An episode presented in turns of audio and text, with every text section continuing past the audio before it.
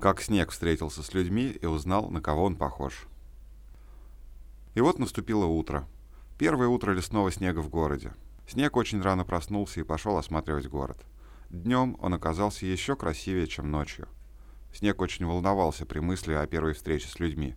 Как они его примут? Что они ему скажут? Что он скажет им? Ведь он не очень-то складно умеет выражать свои мысли и чувства. В конце концов Снег решил, как выйдет, так и выйдет. А вышло все очень неожиданно. Люди ни о чем его не спросили. И ничего ему не сказали. Они вообще не обратили на него внимания. Только какой-то человек, как показалось Снегу, узнал его и бросился к нему с распростертыми объятиями. «Иван Иванович, дорогой, сколько зим!» Снег растерянно начал обдумывать, сколько же действительно прошло зим, и почему его назвали Иваном Ивановичем. Но здесь человек сказал «Простите», обознался. «Но какое удивительное сходство! Только у Ивана Ивановича глаза черные, а у вас голубые. Какое сходство!» И Снег понял, почему люди ничего ему не говорят и ни о чем не спрашивают его. Они просто не знают, что он Снег. Уж если его можно спутать с каким-то Иваном Ивановичем, значит, он очень похож на человека. Снег хотел было объяснить им, кто он такой. Но люди так спешили куда-то, что Снег решил, у них, наверное, очень много своих забот. Зачем прибавлять им еще одну? И не стал ничего говорить. Ему хотелось покататься на троллейбусе, хотя было страшновато, по правде говоря. Но он подумал, вот сосны-то удивятся, когда им расскажу, что ездил в троллейбусе. И, представив себе удивленные глаза сосен, Снег поборол страх и вскочил на подножку. Это мы, городские жители, постоянные пассажиры троллейбусов, знаем, что раз уж ты в троллейбус сел, то полагается брать билет. А Снег об этом не знал. Он просто понятия не имел об этом. Троллейбус двигался вперед, а Снег сидел спокойно, то есть не совсем спокойно, а взволнованно, на одном из тех мест, над которым написано «Для детей и инвалидов». Сидел и смотрел в окно. И вдруг услышал «Гражданин, ваш билет». «Чей билет?» — спросил Снег с интересом. «Ваш? Чей же еще?» — недоуменно ответил контролер. «Какой билет?» — удивился Снег. «Обыкновенный», — рассердился контролер. «Не отнимайте времени, гражданин. Не прикидывайтесь дурачком. Если нет билета, то так и скажите. Нет у меня билета». «Нет у меня билета», — охотно согласился Снег. «Вот так бы сразу. А то чей билет, какой билет? И не стыдно вам, гражданин, зайцем ездить?» «Кем?» Снег был потрясен. Он никогда не думал, что похож на зайца. И сосны никогда им об этом не говорили. Зайцем зайцем, гражданин. Что, законы не для вас писаны? Или вы их вообще не знаете?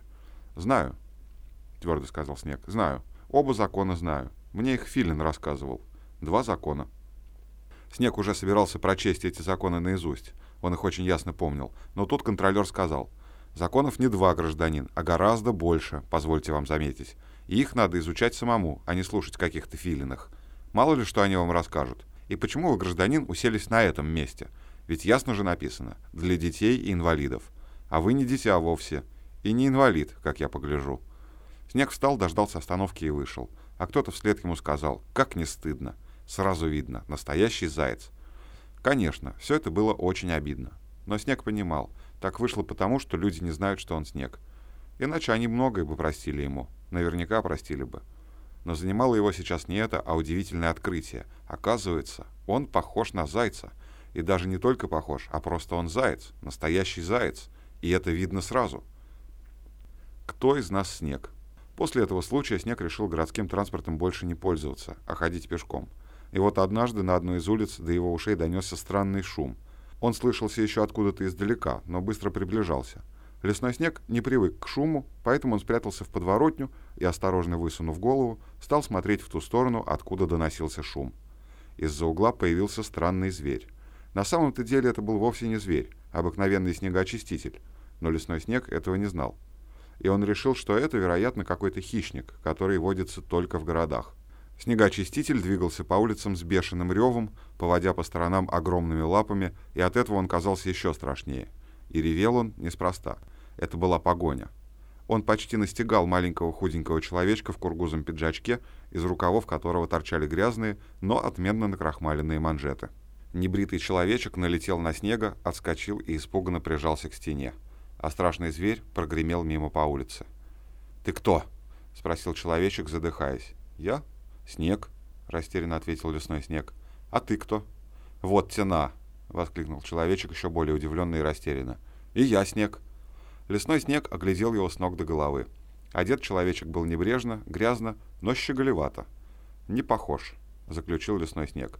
Городской снег, а это был именно городской снег, в свою очередь оглядел лесного снега, его румяные щеки, добрые голубые глаза, валенки, и возразил. «И ты не похож». «А от кого это ты так бежал?» — спросил лесной снег. «От кого, от кого?» — мрачно заворчал городской. «От него все, от снегоочистителя ни дна ему, ни покрышки».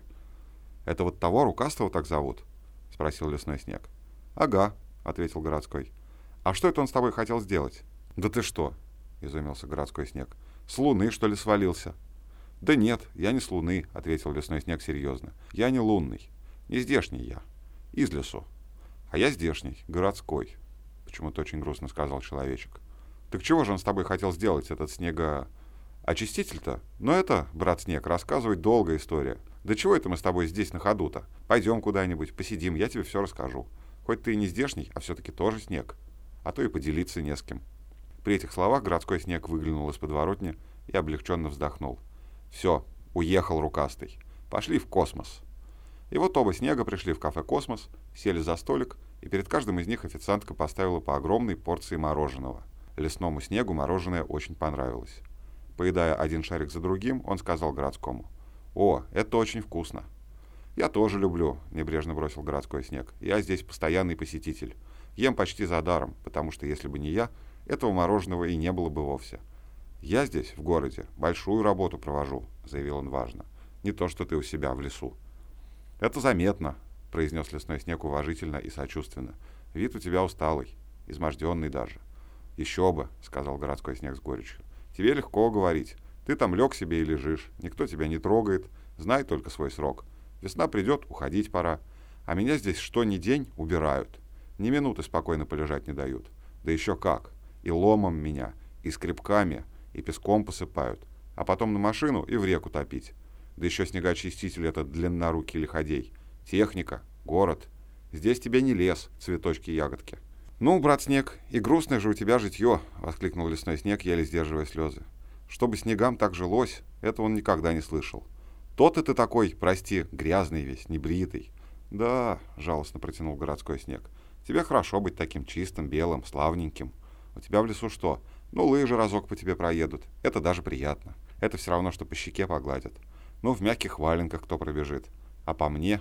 Сапоги, ботинки, галоши. Все меня топчут. Все меня месят. Да вот еще гвоздики. Какие еще гвоздики? Спросил лесной снег в ужасе. Ну, шпильки, пояснил городской. Какие шпильки? Каблучки такие, острые, дамские. Горе мое. Да вот, смотри. По кафе прошла девушка на высоких тонких каблуках. Снег посмотрел и обомлел. «О, видал?» — рявкнул городской снег. «Страшно?» — рявкнул он еще раз торжествующе.